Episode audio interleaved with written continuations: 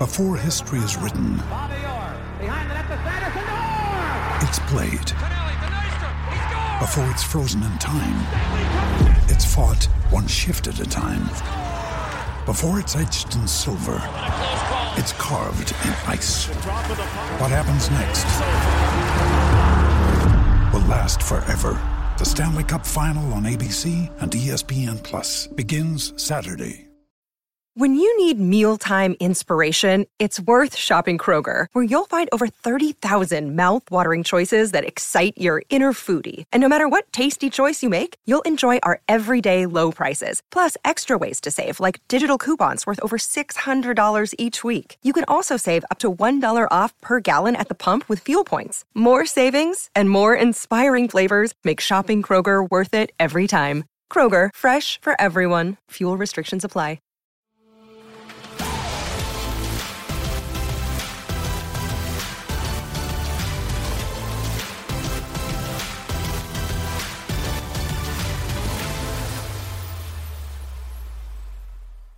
Good morning, everyone. Happy Friday. Welcome to the RotoGrinders NBA Morning Grind. It's been a crazy week across the association. It just gets better every day. Man, last night was nuts. Got the Chief on with me on this Friday to culminate the week here. What's up, Chief? How's it going? Nothing much, man. Doing good, man. Always, always glad and, and a pleasure uh, to come on and uh, talk some NBA hoops. NBA hoops DFS. Um, I've, I think I've got a sweat going. I'm not quite there yet. You know, we always recap and kind of talk about you know what's happening on this slate, and um, obviously, you know, I had a lot of guys asking me about Boban. Um, I think you might have asked me about Boban a little bit as well. You know, you know, we kind of talk offline, which is cool. If you guys don't know, you know, me, me and Justin talk away from here, so I'm not saying we're best friends, but we're on our way. So uh, at any rate, I, I didn't play any Boban. I didn't make any changes. Uh, I didn't feel like going through it, so I guess it ended up working out in my favor. But uh, on today's slate, or yesterday's slate rather, uh, I locked in three guys that could be on their way to monster performances. Last I checked, Dame was I think over 60 fantasy points. He was a lock button, had him 100%. Uh, I've got Harden 100%, who hopefully can get to 60. At last I checked, he was at about 30 in the second. And then I also locked in Michael Porter Jr., uh, who was at 50 the last I checked, or somewhere around there. So I've got three guys locked in uh, that should might be able to carry me home. You know, I showed you uh, where I was at prior to the those games starting. I think I only had one lineup cashing, which was fine. And uh, hope hopefully, man, these guys can carry me to the promised land. But I told them I wasn't going to look while we're on the show. Uh, so you'll have to catch me in, in Discord chat to see uh, how we ended up. But hopefully, hopefully we can have a good night, man. Yeah, we record the night before typically, and sometimes we get our tenses messed up because I want to pretend it's the morning, uh, try to bring the energy, even though it's late at night. You know, drinking some coffee late, energy drinks, whatever. Uh, try the days are long, man, but a lot of great stuff today. A lot of great games. A couple late hammers tonight. Portland needing this win tonight against the Nuggets. Obviously, Lillard's having a really nice game. A lot of popular pieces on both sides of the ball there. Michael Porter Jr., Jerami Grant carried a ton of ownership after the Millsap news. A lot of news today, last night, whatever you want to call it. A lot of news on Thursday, either way. And there was a lot of ownership in that Nuggets Trailblazers game, and rightfully so. Michael Porter Jr., over 50 FanDuel points, 5,500 he was. When are they going to bump it up, Will? Um, I think the next game they'll have him at 8K minimum. And unlike TJ Warren, he's a guy I'll still play at 8K, you know, in, in the right matchup. Now, it'll make it a lot tougher because it's going to be sticker shot, but I, I've always felt like he's got a better chance, especially if Murray is out continuously. I feel like he's got a better chance to hit ceilings than TJ Warren on a, on in the in, in the grand scheme of things. So maybe they'll price him up to 8500 and really make us think about it. Um, and, and, maybe I'll hop off because maybe they'll be playing a tougher team. But overall, I mean, listen, the, the guy's a good player, man. Uh, you just have to give it to the Nuggets organization for drafting him when no one else would with that back issue. Once again, my Charlotte Hornets failed in the draft. Can you imagine if they would have drafted Michael Porter Jr. that year. He was hurt. Crazy good value. Once again, and, and listen, you're disgruntled Philadelphia fan. I'm a crazy disgruntled Charlotte fan for all these bad draft picks that we've made when that's the only way we can really build our team because free agents aren't coming. Boy, I'm disappointed we didn't take a chance on Michael Porter Jr.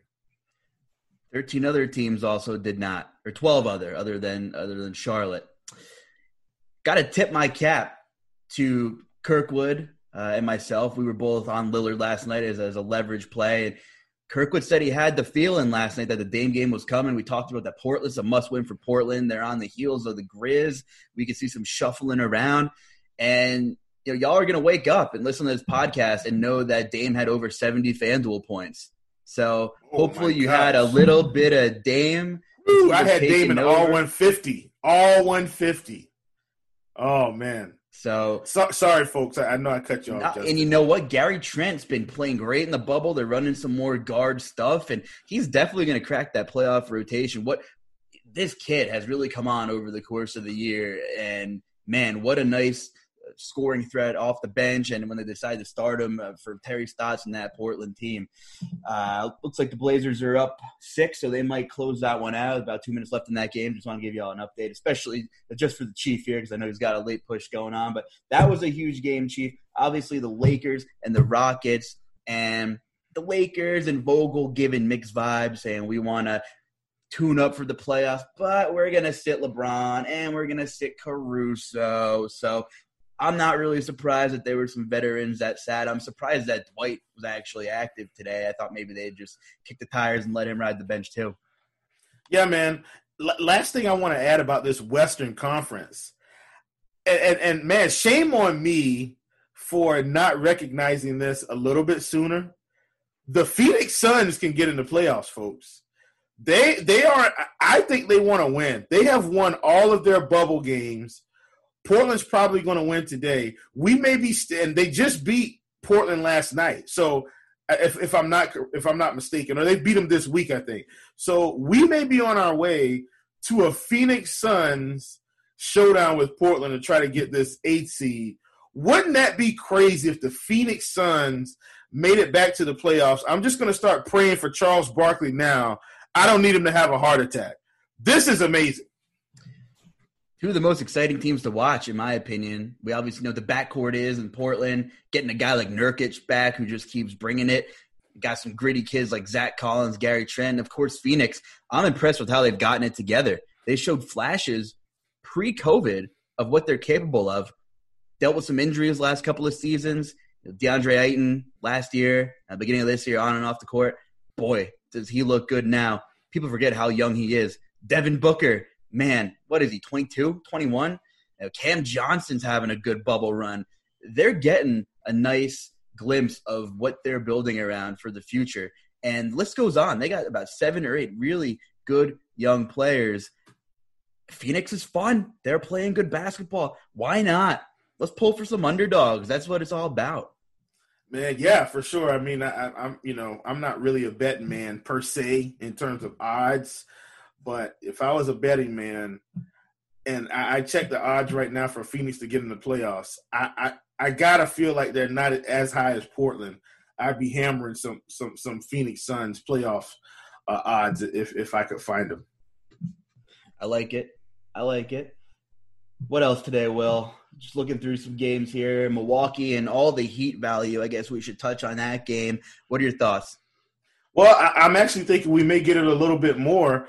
I don't see where um, they're going to rush Jimmy Butler back out or rush Dragic out if they're not really healthy.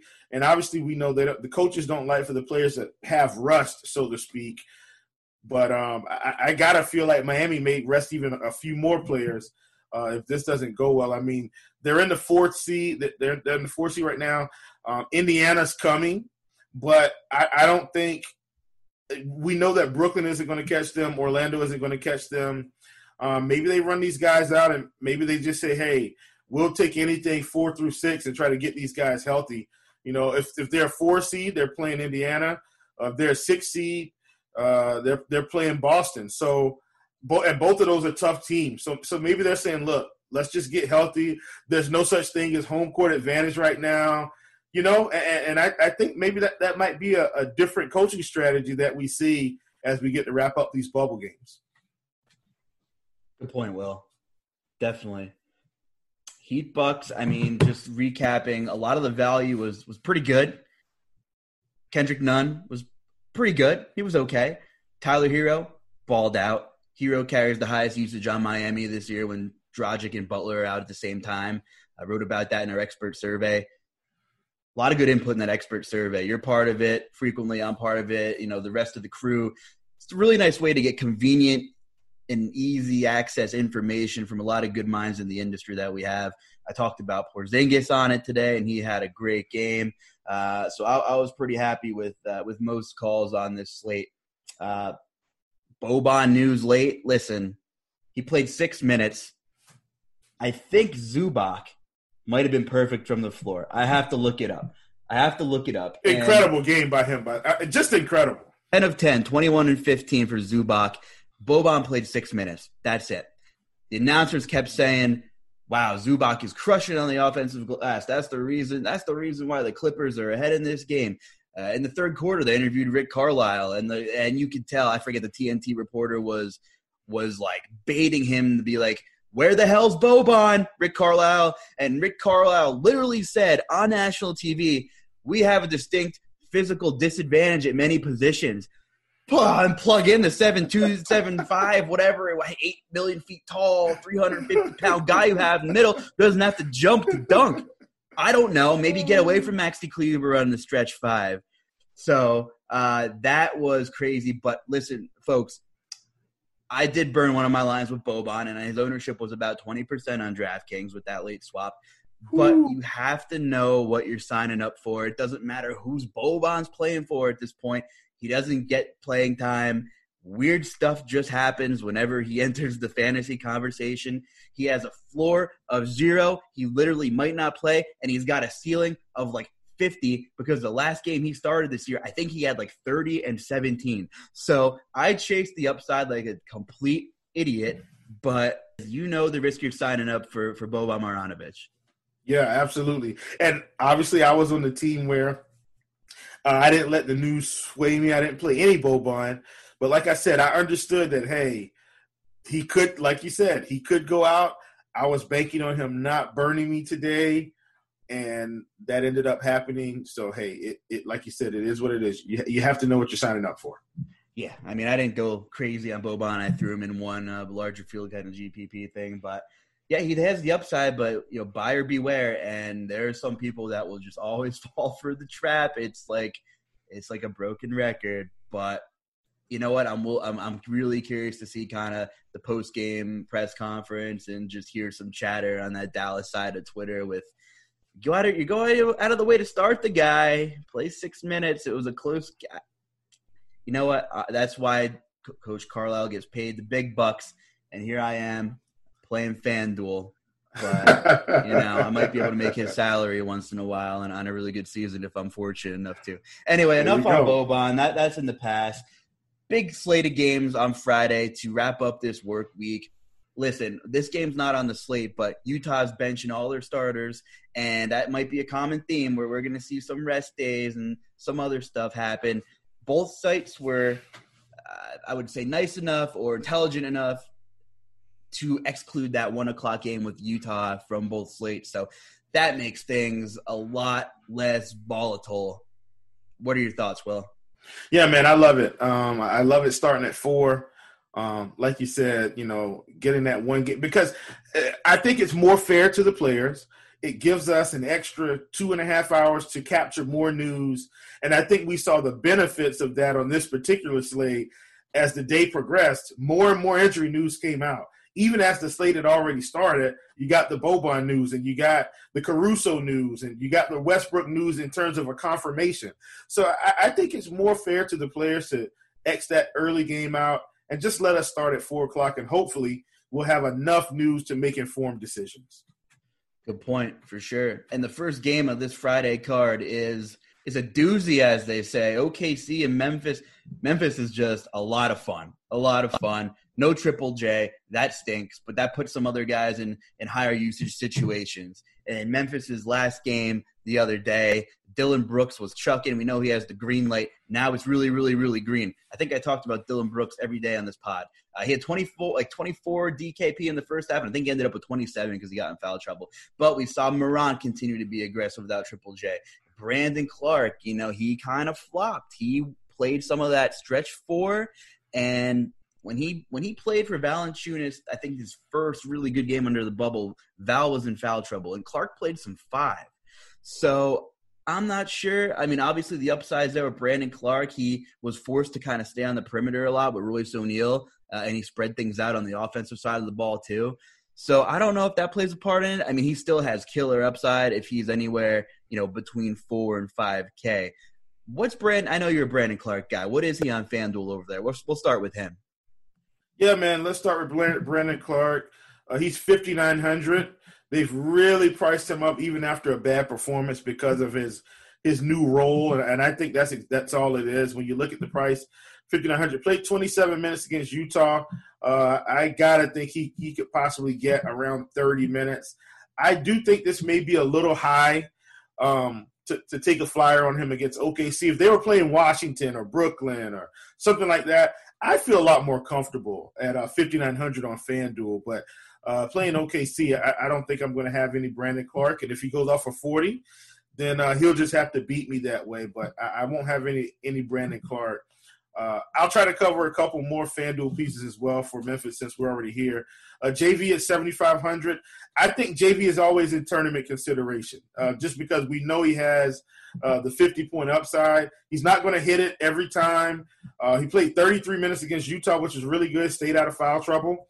Uh, so maybe he can get a few, you know, stay around 30 to 32 minutes and, and, possibly put up a good score here. So he's a guy, never cash game viable, but for tournaments, I think – you always want to get a sprinkle because he's never high owned. Like you know, so you don't have to pay him at forty percent. You just you know get him around 10, 15 percent, and uh, if he if he hits for you, then you're good. Uh, Dillon Brooks, I think uh, you know I think we can, can can continue to play him, and of course Ja Morant at seventy seven hundred.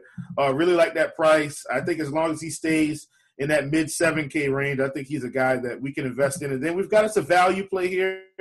Probably not the one we're, we're thinking about.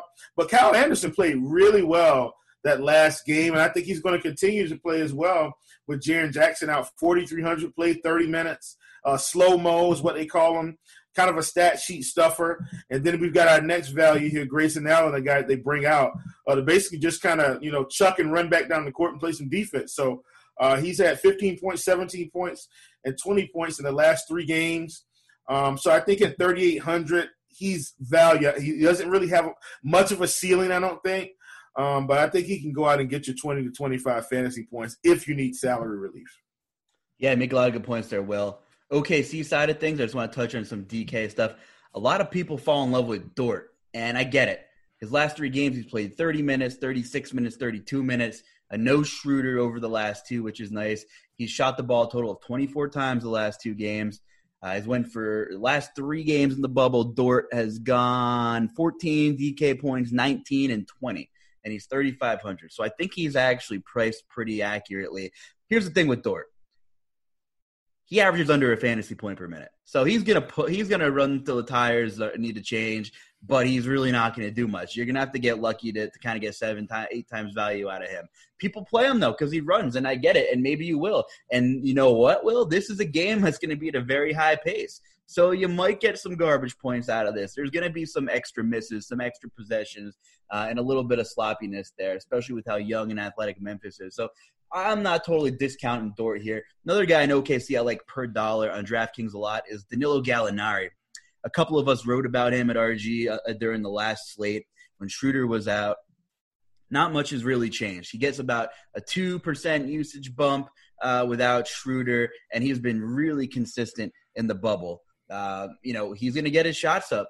Schroeder is one less high usage guy on that team. You know, Schroeder is a, a guy who shoots the ball 12 or 13 times a game, sometimes more. So Gallinari usually floats in that 5K range. Sometimes he's more, depending on what's going on during the season. But without Schroeder in that Memphis game, uh, if he's going to play 28 to 32 minutes, probably, uh, I like Gallinari on DraftKings. Yeah, yeah, I, I, think that's a good play. I mean, on FanDuel, you know, we've got these guys. Steven Adams, 5900, uh, hasn't been playing really well, but I think that's I think that could be okay. Well, one guy I think you may want to get some light exposure to, and I do mean light because he's not going to be high on. This could be a Nerlens Noel. Let me get 30 points in 17 minutes type of game. So I'm, I'm saying a sprinkle. If you're multi and you're running 150, maybe you get him at like 5%, 6%, something like that. Um, he's 4,200 on FanDuel. I definitely think he's overpriced because he, you know he doesn't play a whole lot. But this just this could be a game where he could get there in limited minutes, and you kind of have a a, a a, a cheap guy that can get you 30 very quickly. So just I just want to point that out. Other than that, you know, we got uh Shai SGA priced at 7,500 and Chris Paul priced at 7,800. If these guys play uh, I like both of them in this game. I mean, we've just seen Memphis games be a track meet, so I, I really like both of these guys at, at very fair prices. Yeah, a couple other notes in that game over here on DK. SGA is 6,800 on DK, a little bit cheaper. Like him a lot in that pace. He was only three for 11 from the floor, uh, and he had 13, 7, and 5. So uh, I'm impressed with with SGA. He's scored at least 33 DKP in every game in the bubble. Not setting the world on fire, but he's got killer upside. He'll have those 50 point games. So if you're going to give me a floor of of 36, 33, and 36, and here's the thing: those games were against Utah, Denver, and LA. Three teams that are pretty defensive oriented when everybody's on the floor. They play at a boring pace. So I like. I think. I think SGA. You can see forty to forty-five tomorrow. Uh, DKP wise. Uh, another guy in this game is obviously we got to talk about Ja. He's eight point five on DK and up another five hundred from his previous game. Man, and he has just been playing some elite basketball in the bubble. We both know that he's going to see some Chris Paul, unless we hear some news or something like that. But I'm pretty sure Chris Paul is going to be a full go. So I don't think Ja's going to be my first guy in for me, he's more of a contrarian ish play. I know it's a five game slate, so everybody's going to carry ownership, but I'm, I'm, you know, I'm not going to run to plug him in first at 8,500. I don't think. Yeah, man, for sure. Um, like I said, I still, you know, if if you hadn't noticed, listeners, I'm I'm kind of gonna we're, we're, trying something a little new, taking you behind the paywall. I'm gonna try to do some FanDuel stuff, and, and Justin's gonna try to do some DK stuff and just kind of let us know. I mean, J- Justin's gonna he's gonna tweet it out. Just let us know how you like the format. We're just trying to get in a good groove to give you guys some good content. Uh, once again, you know, Josh seventy seven hundred on FanDuel. I think he's definitely in play. But I'm with you at eighty five hundred on DK. Definitely it's to make you pause and think a bit. For sure. And his usage is so high that I wouldn't be shocked if he went for 50 plus. I just don't think this is the matchup I'm going to chase it in. On the flip side, I will say that Memphis needs this game badly, about as much as Portland needed this game that they just played against Denver Nuggets. So maybe he will take a little more initiative. You know, there's some stuff that you're not going to find in the number crunching. You're not going to find in analytics. There's some things you know, in the game of basketball, there's some things that don't show up in the box score. You got to see the eye test. You got to listen to hints that beat reporters are, are dropping from coaches and their press conferences. You know, there's ways to kind of get creative. I'm not saying get stupid, but you need to think outside a little of the box a little bit. And if that means kind of digging for some extra stuff, or you know, we talked with Kirkwood last night about revenge game narratives, and you know, I don't, I don't live and die by narratives, but yes, I think there's a little something extra when players are going up against their old teams in the NBA. That if I'm kind of t- completely torn between choosing one or the other, I might give the edge to the revenge game narrative here or there. So one of those things like really needing a game, uh, you might see six or seven extra shots out of Ja. He might say, "All right, Dillon, take the back seat, put the gun in the holster. We know you like to chuck at your like 38% clip. You lit it up at Oregon. This ain't the Pac-12 anymore, Dillon Brooks. So it's possible we see a little more Ja tomorrow. I will say that they need this game, Will. Yeah, for sure. I- I'm with you 100%. Let's move on. What do you got next on the slate on your screen over there? Here we go. We got Sacramento at Brooklyn. Uh, I'm definitely going to touch on the Sacramento side because I'm going to be honest with you, folks. I'm really scared of the Brooklyn Nets in this game. They could end up sitting bodies again. Uh, I guess I'll touch on that before we kick it off. But we've already got Uh, Joe, Joe, Harris is questionable again. We've got Jarrett Allen that's questionable. And so if those two guys don't play, then that's going to drastically change this team. Caris LeVert's probably going to carry even more usage. However, he won't really have as much talent around him, but I do think they're going to come out and play hard. Let's get to these Sacramento Kings. Um, we're looking here. Obviously, we, we feel like their best player at the moment because of the guys that are out is De'Aaron Fox. He's up to 8K now, which I think is definitely going to make you think about whether or not you really want to play him. Has had three huge games uh, in terms of FanDuel points since they've been in the bubble 54, uh, 49 against Dallas, 57 against New Orleans uh, and is playing really heavy minutes. Played 37 minutes, 38, and 37 minutes in those really big games. Had one blowout against Orlando. Didn't play as well. Obviously, this is a spot where he could light it up quickly. At 8K, I do think um, he's up there, but I think with these recent performances and what he's doing in the bubble, uh, you definitely want to consider him. Something else I want to point out too. Bogdanovic has been playing big minutes in the bubble. 31 at San Antonio, 31 against Orlando. 20 against Dallas, and then 37 against New Orleans. I think he's a really good value play here uh, for this particular slate. And then we've got Richaun Holmes once again at 5,500. Uh, I guess we keep waiting for Richaun Holmes' explosion game. Maybe we'll get it in this one. I was encouraged to see that he played 32 minutes against New Orleans. So if he's going to get the minutes, I don't mind playing him. Um, and then Bjelica has been playing as well. So those are the guys I kind of want to touch on um, I'm just kind of shying away from Harrison Barnes unless I just really need some value. He's a guy that's always going to play the minutes, but uh, very low ceiling and almost kind of I don't want to say low floor, but very stable. So you're not going to get much upside, uh, but you know he's going to be on the floor and take a few shots.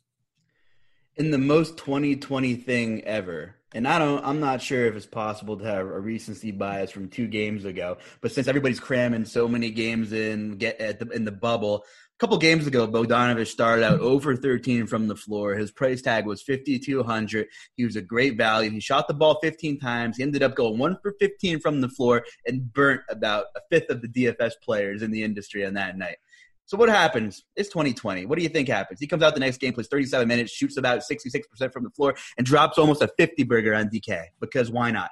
That's exactly what it is. Go to back to the guys with the opportunity. That game was not on main slate. So it is possible there is still a little bit of re- was not on main slate against the Pelicans. So it is possible there is still a bit of uh, bad taste in, in some DFS players' mouths from the last game. I will go back to Bogdan at 5,100 with, with the usage he's seeing. Everybody has a bad game. Look at Porzingis last night. The game before this, he dropped a dud. He was 0 for 7 from 3. He had a little bit of foul trouble. What is that? That's volatility. That's why they play the game, as they say. It's going to happen. 5,100 for Bogdanovic. I think he has a high floor. He could go for 15 from the floor. Who knows? It's the NBA. These things happen. But I, am looking at that price and I'm thinking, man, I'm probably going to try to pencil him in and see how I can work him in there. Another guy that I'll just keep playing, keep playing at 7,100 on DK. Don't know what he is on FanDuel, but Caris LeVert is 7,100 people are if you're looking at the box scores and you're game log hunting, you're going to see he played like mid 20s last game, but they got absolutely destroyed by Boston without Kemba Walker, might I add you. So this game should be competitive because I don't think both teams are really good right now. They're very young. Caris LeVert, 7,100, should be a high floor, especially if you take Jarrett Allen out, especially if you take Joe Harris out. I guess I'd be a little worried that maybe someone would blow them out. But if you're asking for the best possible scenario, how about a team as volatile as the Kings who seem to play down to their competition all the time that this game could be competitively bad, but in a good way for, for guys like uh, Caris LeVert and, and De'Aaron Fox at 7,600. All these guys I'm interested in for sure at those prices. Yeah, man. And look, we're talking about the Kings. They are another team that's in the hunt here, and they really can't afford to lose. They won that last game, but the Pelicans, the Kings, the Spurs, the Suns, the Trail, the Grizzlies, they're all really tight. And now we've got four games left for most of these teams. So uh, we're going to see this team, I think, come out and fight. They so if you're thinking about it from a DFS perspective, the Kings can't afford to sit anybody. Portland can't afford to sit anybody. Memphis can't afford to sit anybody. The Pelicans, depending on how these next this next game goes, maybe they can't afford to sit anybody. So these teams that you see, Memphis, Portland, Phoenix, San Antonio, Sacramento, New Orleans, these teams are going to play incredibly hard because essentially, in, in terms of the percentage, they all have a chance to get in. Uh, and I'm saying that to say I think they come out and try to take care of business tomorrow against Brooklyn. I've already said I'm really afraid of Brooklyn here. Um, if Jarrett Allen sits and and Joe Harris sits, obviously we're going to get uh, some Rodion Kurucs. We might get a little bit of uh, Daznan Daznan Musa. That's maybe impressive little, right there. That's good. Make that's it, some good enunciation right there, Will. yeah, man. Make it a little bit of Dante Hall. Uh, uh, there's just a plethora of guys, and now all of these guys are still under 4K. Get your Garrett Temple. Uh, your Timothy Luwawu-Cabarrot, all these guys are still under 4K. Yeah, I, I, uh, I, I, I'm Chris Chiozza is at 3,700. I just we've got to see what happens. But if these guys sit, maybe we get a little bit of value from these guys. Caris LeVert can't make all the shots, so somebody else is going to have to take a few. Timothy Lawawa, wow. I'm just going to go with TLC, but I will add that if Joe Harris is out, I do think he'll probably play about 25 minutes. Jamal Crawford's still on the shelf. And 4,300 for TLC under normal circumstances, I'm like, uh, no, but it's possible that with no Joe Harris, you know, maybe Jarrett Allen's out too, just a couple more bodies left in the rotation, that he's been playing pretty well when he's been on the floor, regardless of how many minutes he's seen. So he's a guy, um, you know, maybe last one in if there's no Joe Harris and you're in a bigger field GPP and you want to get a, a little more risky, then you can consider TLC. So good, good pronunciation, man. I gave you an A plus for that one. yeah, man. Uh, I'll go with TLC the rest of the way. Will, let me ask you something. I know you've been playing DFS for a while. I'm sure you've played annual leagues. Do you ever play any best ball? Yeah, man. I, have definitely played some best ball. Uh, I, and I, I, just think best ball is really great because it's like the best of both worlds. It's like DFS combined with season long. Um, I mean, doesn't get any better than that if you're if you're really considering season long. Best ball is it's just great. It's just great.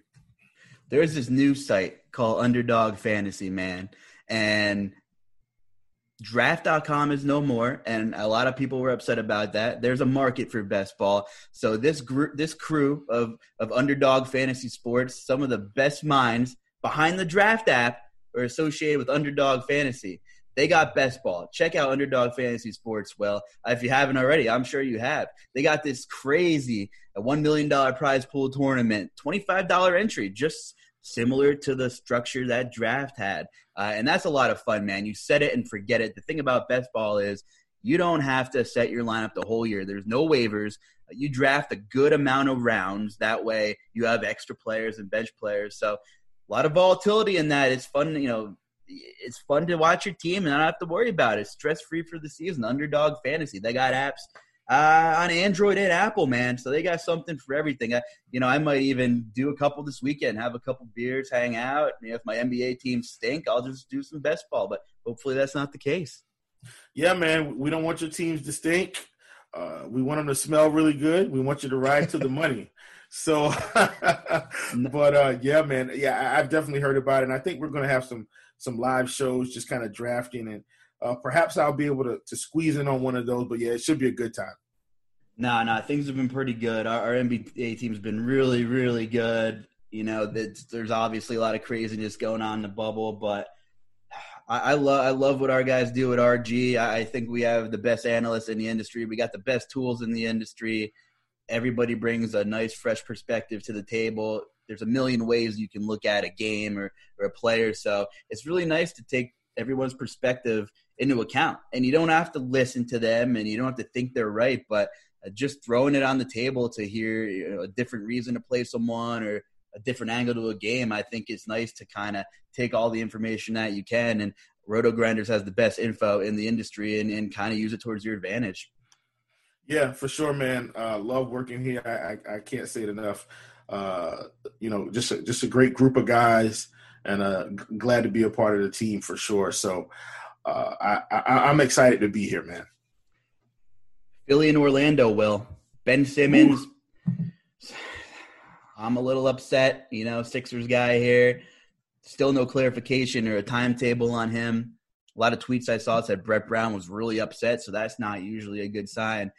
So, but for DFS, that obviously opens up the window for some value and some usage bumps there. So, whenever Ben Simmons doesn't play and he's not going to play against Orlando Friday night, what are you thinking?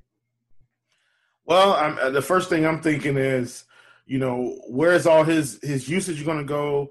Who's going to be the person that maybe takes a few extra shots? Because obviously we know Joel Embiid, his role on this team isn't going to change. Uh, I think one guy that we can kind of pencil in for maybe a few more, and I know it doesn't look like it on paper, but I think Tobias Harris, he's already playing about 35 to 38 minutes most games. I think he's going to get his in. Uh, Josh Richardson on paper, it shows that his usage goes way down with these guys up to four, and his fantasy points are about 0.61. I'm going to try to ignore that. I got to feel like Josh Richardson in this bubble is going to pick it up. Um, and then, you know, we've got Shake Milton now, who, while he isn't averaging a lot of fantasy points per minute, he's in a totally different role. And so that's kind of what I'm trying to think through with this process. Well, then I go and look at the salaries. Obviously, we know Embiid is at the top of the list. Uh, Embiid is 9,800. I think it's a fair price. But I really like Shake Milton on FanDuel at 4,700. I think this is a an exceptional price for him. We've got Josh Richardson at 48. I think those are two values. One guy I've got my eye on is Alec Burks. Is he going to get a few more minutes off of the bench now that Ben Simmons isn't there, and maybe they need a little bit more scoring punch. So maybe he can, if he can start getting consistent 20 to 22 minutes at 3,500, I think on FanDuel in terms of mass multi-entry play, I think you get a touch a, a, a, little bit of exposure to him. I think he's a really good play. Uh, and then Al Horford is the last guy I'm going to wrap this thing up with on FanDuel. 4,800 for him. I think it's a really good value, especially if he's going to be playing about 30 minutes. No, he didn't really play well in 30 minutes the last game, but I got to think Al is going to come out and try to put together a respectable performance. So uh, I like Al Horford at 4,800. I he's not a lock button, but I definitely think you'll want to get some exposure. I agree. And the Shake Milton thing, you know, Ben Simmons playing power forward, quote unquote, was kind of a formality because he still handled the ball quite a bit.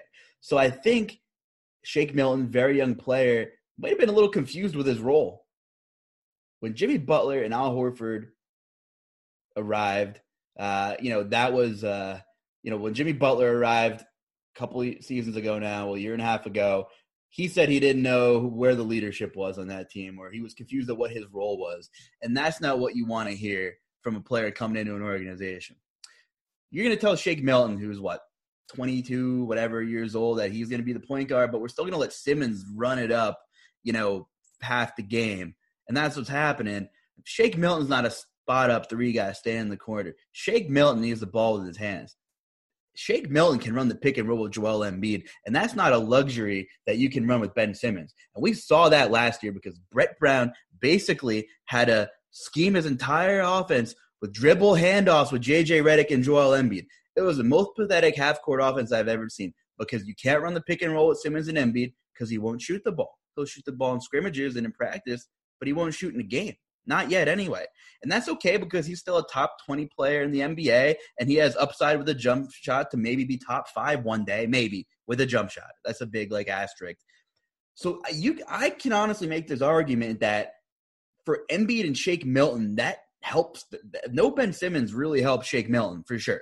The ball's going to be in his hands. He can run the pick and roll. You have to honor Embiid. So I like Shake I don't know what he is on FanDuel, Will. What do you got Shake Milton at over there? Yeah, Shake, he's 4,700. I mean, priced very well. I, I, like him a lot. I like him a lot more there. He's 5,800 on DK. Uh, don't hate it, though.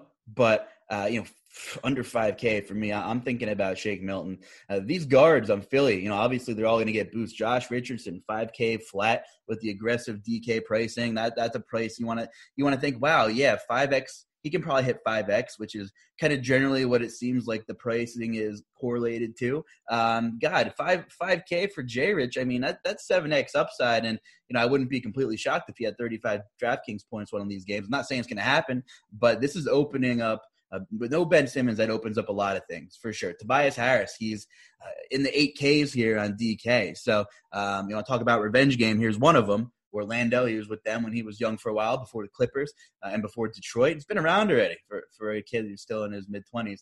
Uh, but there's a little something extra. He's going to get a usage bump too. He's been playing pretty well. Um, that's a pretty steep price on DK.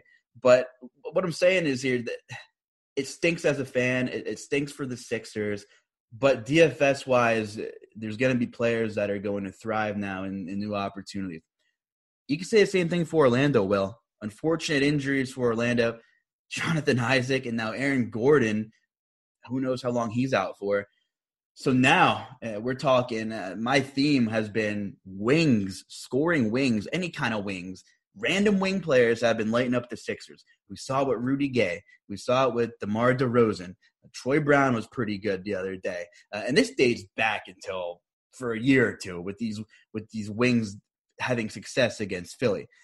Now I'm looking at a guy like James Ennis, another revenge game from last year, uh, under 4K, very popular value a couple slates ago, uh, and now Aaron Gordon's out. He was popular with Aaron Gordon. He's going to be pretty chalky, and the Sixers they give up some points, and and usually it's wings that are doing the damage. So I think for sure James Ennis is a value play, and Evan Fournier usually doesn't scratch the itch, doesn't have that crazy upside. Um, but for me, he's kind of like Dillon Brooks because when he gets hot, he gets hot uh, except Fournier doesn't chuck as much as Dillon Brooks does. I'm not sure anyone does. But at 53, uh, without Aaron Gordon, without Jonathan Isaac, I don't need to see uh, court IQ to know that there's a usage bump there. Uh, you know, without those two.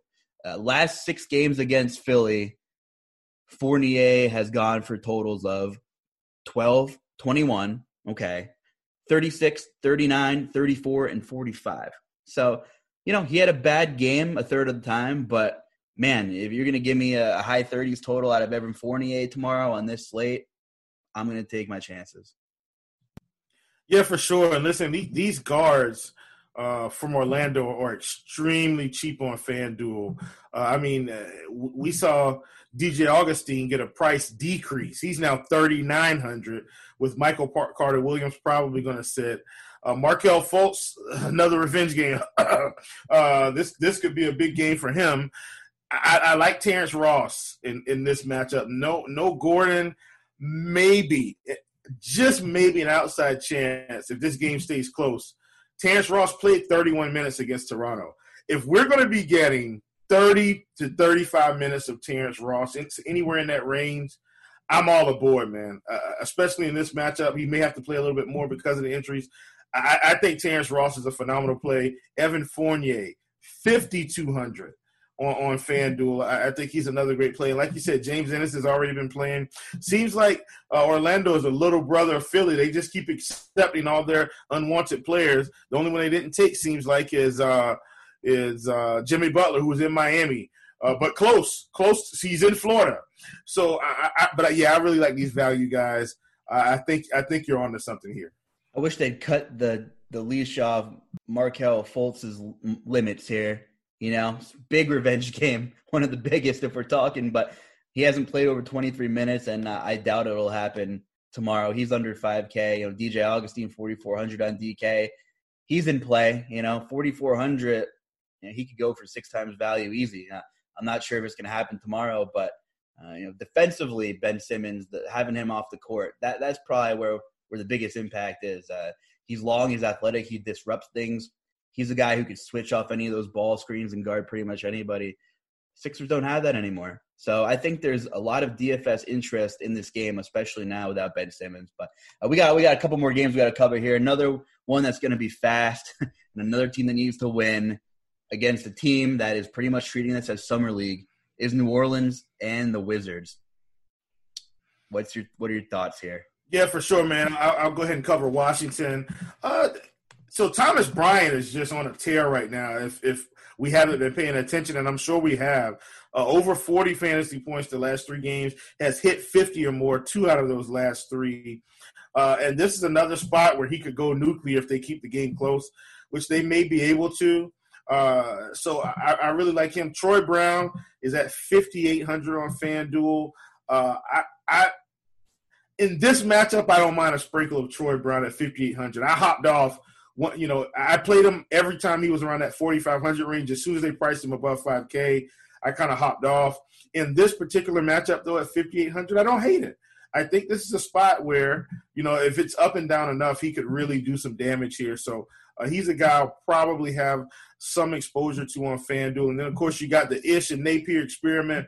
Which one of these guys is going to start? I don't know. But it seems like Ish uh, may be a little bit more stable than Napier. And now Napier's price is starting to plummet. So I, I wish I could play Napier, but we're just not seeing the upside in the bubble. So I think – Ish is more safe. Jerome Robinson is a guy that seems to be trying to take off. Has played 27, 28, and 29 minutes the last three games, uh, uh, 31 minutes before that. Maybe they're starting to extend his leash. Uh, he's 4,500. I think he's a flyer in this spot. I definitely think you can get light exposure. Uh, I know I didn't talk about Rui Hachimura. He's 5,900 on FanDuel. Uh, played 38 minutes against Philly, but the production is just not there for Hachimura right now. And I'm not saying we need to hop off the train, but I'm saying maybe we reduce uh, our exposure. I've been going back to Hachimura for for too long. I know we love going back to the guys, but uh, I think I'm hopping off, and I think I'm gonna. Well, get ready for 50 tomorrow. I think I'm gonna take the next train to go home off that one with Thomas Bryant's usage increasing, maybe he just doesn't know really where he fits in right now with the way that team's running. It is possible that Thomas Bryant's never been this aggressive. He's shown flashes, but he always had Brad Beal. He always had John Wall. You know, he had Otto Porter last year. There was always he was always the fifth, sixth, seventh, or eighth option. But now he's uh, really he looks confident, different player in Thomas Bryant. I was surprised he played so well against Embiid. Uh, he had a, a, really nice bump in his tag. That's what I needed to see from him. I needed to see him in a tough matchup, and we saw it. So, so I'm okay with Thomas Bryant. Troy Brown Jr. 55 on DK. Obviously, we know the pricing's more aggressive over there typically. So I love Troy Brown at 55 in that matchup. Uh, did some reading, did some homework, and it. Scott Brooks said in a presser he wanted to play Troy Brown Jr. at point guard for a full game, one of these games in a bubble. He played a little bit of point against the Sixers. Against the Pacers, he a couple games ago he played the last six minutes at point. This could be the game he gets the ball in his hands more. We're talking about the Ish and Napier experiment. Doesn't really seem like either one's working out. Napier's been pretty bad, and Ish is 32, so I don't think he's going to be on the on the you know not building for the future of this Smith. Obviously, Napier's three or four years younger, and he has upside if he gets his shots. Uh, but I think there's plenty of reason on DK to go back to Troy Brown. He's averaged 13 shots a game in the last three. He's played over 35 minutes. And uh, I think there's a chance this game's competitive. I, I, don't even have to look. I know the, the Vegas totals are probably pretty high because they're both pretty high paced. Um, New Orleans needs this game now. So I guess there's a chance they put the hammer down. But this will be a pretty popular game for DFS purposes. I love what you said about Robinson. He's a kid they're trying to work in more. Like I said, they're treating this as a summer league. That's what the consensus is. And he's a bucket. Not a lot of people know about this kid. Now, a little bit score independent, but he's under 5K on DraftKings. He's shooting guard and small forward eligible, with helps you know, helps you move some pieces around. So I, I do like you know price wise in that game on the Wizards. I like Troy Brown and I like Robinson quite a bit. You know, you look at Thomas Bryant, 7,200. I, I don't know. He keeps he keeps on he keeps trucking along, so got to consider him. Yeah, for sure. I, like I said, I, I think at this point if we're going to keep getting this type of performance from Thomas Bryant in the bubble, uh, I think we just ride it out. Uh, the price I think is still fair, under 8K. Uh, like I said, 70, 700 on FanDuel. Uh, I, I, like the price. I'm just, I'm, I'm, i may not have heavy exposure. Uh, like I, am not sure if he'll be my highest owned center, but uh, I, I'm definitely going to have some exposure. And just, you know, if he hits 50, then then great. The thing about the Pelicans is, yeah, they play in a lot of high Vegas totals. You don't always know where the usage is coming from, especially with Zion. Zion really disrupts all. You know, he's getting his when he's in the game, man. He's playing like 20 minutes a game, and he's he's shooting double digit shot attempts every game. Uh, let's see what he got here, just for the sake of it. 21 times against Memphis, he shot nine of 21 from the floor in 25 minutes. Uh, and last game against Sacramento, he was 10 of 12, really efficient 22 minutes. uh, and he had 24 real points. Talk about efficiency. That's absurd. And this kid's what 20 years old. Look out, NBA. Yes. Look out, NBA. Yeah, man. Yeah, for sure. And here's here's the deal. As much as I love this game, and as much as I think this game could be explosive, I have to realize that Zion playing minutes in the 20s really affects these other New Orleans guys. Like Brandon Ingram doesn't have the same ceiling with with Zion playing more minutes. It, uh, Jrue doesn't have the same ceiling. I'm just saying, like, if you just kind of look and see as Zion's minutes ramp up, the production of these guys goes down because Zion's so uh, involved, which they want him to be. He's kind of the face of the franchise. I really wish they could find a way to get Brandon Ingram uh, and, and Zion kind of in more of a flow uh, so that they could play together a little bit better. I think that's the secret in the sauce for this team. For DFS purposes, though, I, I, I still want to play some Brandon Ingram. I still want to play some Jrue. I just can't quite take the fade, even though I feel like Zion is kind of messing up their production because of the, the how this game could go. Uh, you know, both of these guys could get 45 fantasy points easy in this spot. Uh, I and I'm just being honest with you. I don't feel comfortable. I don't feel completely comfortable with it, but I have to set my bias aside and understand that uh, this game environment could yield some pretty big fantasy production. Same thing for Redick. Same thing for Josh Hart. You know, good game environment could put up some some some good performances. I agree. Again, good game environment. Uh, it's hard for me to pay 93 for Jrue tomorrow on DK with Zion. Zion is just uh, the wild card here, and I think I mean it's good for GPPs. The team totals are high. Holiday won't carry a lot of ownership at 93. I don't think. Zion, like, listen, it's just kind of simple math. If Zion shoots 20 times in 20 minutes, you know, that's another. You know, how many shots from the other of the other starters is he going to take away? At least four. You know, five. So that's a big deal. That's the big deal. When the ball goes in his hand, he's a pretty underrated passer. But typically, with the balls in his hand, it's probably going up. It's probably going up. So I, I think the Pelicans are a good GPP play. Ingram, uh, I, like Lonzo the most. I think just per dollar at 74 in a fast game like that. Still waiting for that 50 point ceiling game. Don't know if we'll see it, uh, but you know I, I, like the Wizards on that side of the game uh, to build with for sure, for sure. All right, Boston Toronto, uh, last game of the night. Jayson Tatum 3,000 the first quarter a couple nights ago against the Nets. Uh, Toronto I've been playing pretty well in the bubble. So maybe we're in for a nice nightcap on Friday night. Listen, I actually really like this game, especially on FanDuel.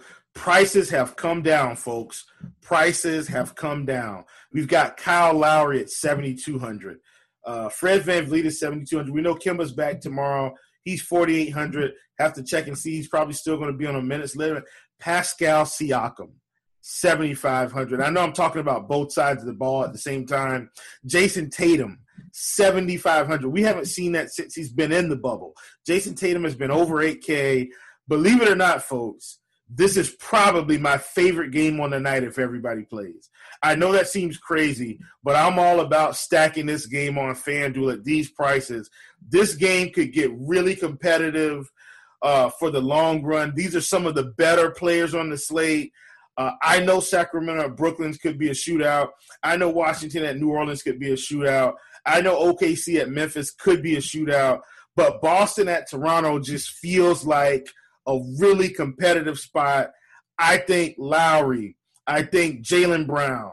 I think Siakam. I think Tatum. I really like these guys on FanDuel at these prices.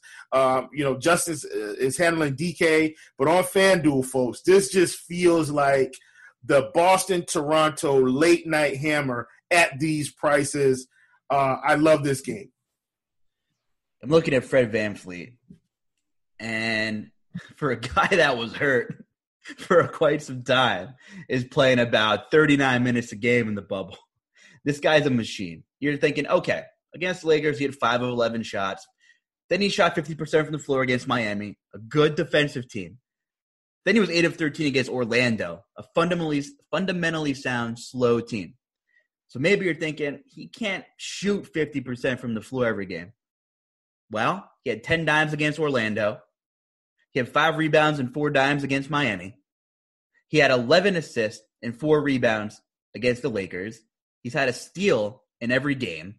He can shoot three. He gets to the line. He got to the line 13 times against Miami. He's just finding ways to do it. This is a six foot two guy who was undrafted out of Wichita State, who I loved. Him and Ron Baker and Cleanthony Early. There's a name drop carrying the Shockers a couple years ago. Cleanthony Early, come on, Wichita, Early, baby. We're Let's taking go. it back. Hey man, go ahead, Ron Baker. oh my gosh, Baker. dude, Let's we're go. taking it. That was a good team though. Was was that not a good? I mean, man, Dude, Kansas wouldn't play them for how long? They get to the tournament, they beat Kansas. woo, I was so invested for a team I never really watched. I was hooked. I, I still love Listen. Greg. Uh, Was it Greg Oh, Marshall? Is he God. the coach? Yeah, Greg Marshall, Greg man, used to Marshall, coach at. Winthrop here in South Carolina as well. Let's go. man, good night. I, I I didn't think we were going to get some Wichita State Shockers talk, but Hey, that was a really know, good man? team. If if you if you're into college basketball, like that, that was probably one of the most exciting. That was one of the most exciting seasons I think we've seen. But that that was a good team. Jeez, man, Cleanthony Early. Wow, we're taking it back now. Dude, my man was good. He he played the Yeah. yeah. the four. You know, he played he had a brief Yep. stint with And the, then he went to the Ron Knicks and Baker for a little bit. He played, yeah, and so did Ron Baker, I think. But uh, they they hung around for a little bit. And Yeah, Van at the Knicks. At the Van Knicks. Undrafted kid. How do you not root for him? He's too small. He isn't this and that. Blah blah blah. Dude, Yeah, kid's a gamer. What absolutely. he might be one of the most underrated players in basketball. If there's a top 50 list, he's maybe he's not on it, but in terms of if you need a win and I need someone to go all out, I'm taking Fred VanVleet. Doesn't always help being DraftKings. I get it, but dude's stuffing Yeah. the stat sheet because he goes all out every game. Yeah, absolutely, man. Absolutely. What what a good segment. Getting some Wichita State talking there. Wow. So this is our last morning grind before before the weekend, and I, I can't look that far ahead because I'm still not done with tonight and Whew, I'm not done. Whew, buddy. Thursday, and I, we got Whew. Friday to worry about. But you know, any other thoughts about this Friday set of games before we talk about some food real quick? Yeah, man. Uh, listen, guys. You know, I, I, I want to kind of give you this. Manage that bankroll really well. Uh, we know that everybody's on on different levels in terms of you know how much you can invest game to game. Uh, but take it slow, man. You know, don't don't be afraid to fade the big tournaments and invest in some single entry stuff. Invest in some double up stuff. While it may not be uh, sexy on the surface, these are the type of things that can really help you to, to build that bankroll. You know, imagine taking twenty five dollars and investing it into a single entry tournament and winning two thousand versus trying to play five lineups uh, in in a in a multi entry tournament and only getting back you know double your money or, or one and a half times your money. You know, if you can kind of get hit the nuts uh, in single entry, typically you can do pretty well uh, slate to slate. So I just kind of wanted to put that out there that you know don't don't be afraid to miss out on a hundred thousand to help yourself build your bankroll up on the front end. I know we all want to chase it, but trust me, two thousand dollars uh, out of uh, a two thousand dollar win from twenty five dollars can help you get to that next level.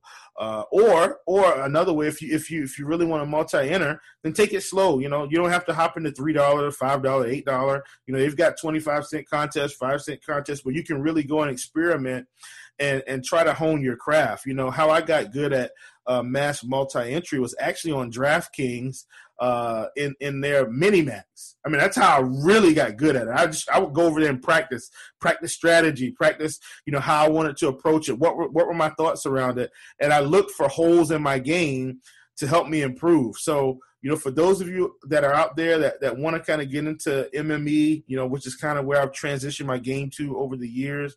Then make sure you get out there and practice and learn and grow and pick people's heads, pick people's brains, uh, and and make solid decisions with that bankroll so you can stay in this injury, industry because we want to keep you here. Good stuff, Will. I couldn't have said it any better. And everybody builds their account differently. I grinded straight cash games for about two years before I started taking some shots. Uh, and I'm just starting to go back to the well again to play some cash just because it's the responsible thing to do. It is. I- you know, some sometimes you hear people say, "Oh, the cash lines and the GPP lines were the same. There's no point in playing cash." It's not always like that. That's a bad perception. But there's how many times do you bubble GPPs? You miss by a point, you miss by two points, you miss by five points, and you're like, I would have crushed double ups, I would have crushed 50 50s. Yes, You yes. see the best names in the business playing double up, single entry stuff, head to heads, 50 50s. The best players in this industry play everything. You know, Yes, there's there's no load it up, man. Play some double ups. Go on a run for a week before you know it. Maybe you double your account. That's the way to go. It limits the damage. It's responsible. You made a lot of good points, Will. Dude, Will, I know someone commented, "Hey, stop saying dude." I got excited when we talked about DraftKings getting best ball the other day, so I just went out of my way to say dude. Now I said it twice. Anyway, I looked up National Food Day, and there's Oh, about buddy. half of each month apparently according to this website has some kind of national food day every day so i didn't know i didn't know what i was going to ask you but one that we missed in july oh wow chicken wing day and national lasagna day is the same day we missed that that's interesting at least we nailed Oh that man, I love some lasagna. Dude, there's another dude for you. Yes, I love some good Italian food for sure. My last name's Carlucci. What do you, the Luch. Luch? What's your favorite Italian food? You got pasta, lasagna. What do you? What's Listen, it, it, it's absolutely lasagna, uh, and I'm talking about almost any type of lasagna. Uh, I've had, you know, uh, I, they're traditional. I've had egg, I've had lasagna with eggplant, more of a more of a vegetable based lasagna with spinach and mushrooms and stuff like that. Phenomenal. I mean, and the flavor in that in that vegetable lasagna that I had, my goodness. Uh, I, oh man, I can still taste it right now. My brain is sig- uh, sending the tasting signals to my tongue. I can literally taste the lasagna as I'm sitting here. Uh, you know, I've had a, a, a- predominantly all cheese lasagna, so uh, I, love lasagna, man. I, I've even had a Mexican lasagna, which was very interesting. what's it? Might I add? I- Yeah, I mean, so they basically treated it um, um, like they're making like a um, like a lasagna, but it's Mexican flavored. So you know, you've got cumin in your beef. You've got uh, you know like that Mexican style flavor. Um, you've got uh, they they put a, obviously cheese in there. They put some salsa in there. Um, just stuff like that. I mean, re- they put beans in it, white beans, black beans, really good stuff, man. So I, I've had my share of different lasagnas. Obviously, I know everyone probably isn't going to agree with with all of my choices, but I, I've tried them all just because I like lasagna so much. You're barking up the right tree here, man. Uh, I'll eat pretty much any Italian food. Chicken parm's my go-to. You know. Oh yeah, I had some earlier this week on Monday actually. There's the best chicken parm is you know, in a family member's kitchen usually or something. Get that handmade, man. Hey, but also I'm not a big chain guy, but people knock Olive Garden, but it's really not that bad. I- I'll eat some Olive. I'll go out to Olive Garden. Yeah, I, I like Olive Garden. Now I do like Maggiano's in terms of chain. Maggiano's. I like Maggiano's better. Um, Carrabba's is okay, but Maggiano's is probably my favorite chain uh, Italian place. But I, but I like Olive Garden, man. The chicken and gnocchi soup is good. Uh, chicken parm's good. Uh, hey, whatever floats your boat, folks. Will, it's been a long week. It's been a good Oh, week. man. We're gonna have a good weekend. The content's not stopping. The morning grind will be on pause until Monday. But any last thoughts before we head out? Nah, man, I'm good. Uh, guys, pray for me. Uh, we got a sweat going. I'm getting real close now. I was in like around a hundredth place when I opened up my app to check with Harden and uh, and Kuzma still playing in the third quarter. I I'm getting close, folks. Just hang in there with me. Not going to screenshot it, but I, I'll definitely hit up the loots, and uh, we'll be back Monday. You'll know if I win.